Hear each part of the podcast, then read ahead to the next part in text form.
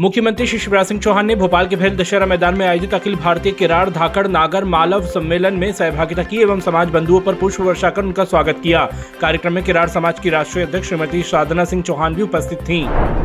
मुख्यमंत्री श्री शिवराज सिंह चौहान ने भोपाल में आयोजित किराड़ समाज के सम्मेलन में वर्ष 2020 से वर्ष 2023 तक के यूपीएससी में चयनित युवाओं, राष्ट्रीय स्तर की खेल प्रतियोगिताओं में प्रतिनिधित्व करने वाले समाज के विद्यार्थियों और परिजनों का सम्मान किया मुख्यमंत्री श्री शिवराज सिंह चौहान ने जमुरी मैदान, भोपाल में आयोजित ब्राह्मण महाकुंभ में सहभागिता की। उन्होंने अपने संबोधन में कहा कि हमारे धर्म, संस्कृति और जीवन मूल्यों को संरक्षित करने का कार्य ब्राह्मण समाज ने किया है।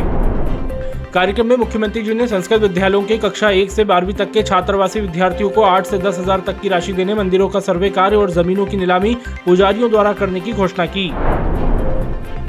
मुख्यमंत्री श्री शिवराज सिंह चौहान ने आज भोपाल के अरेरा कॉलोनी वसंत कुंज में आयोजित कलचुरी समाज के महासम्मेलन में सामुदायिक भवन का भूमि पूजन कर कार्यक्रम को संबोधित किया।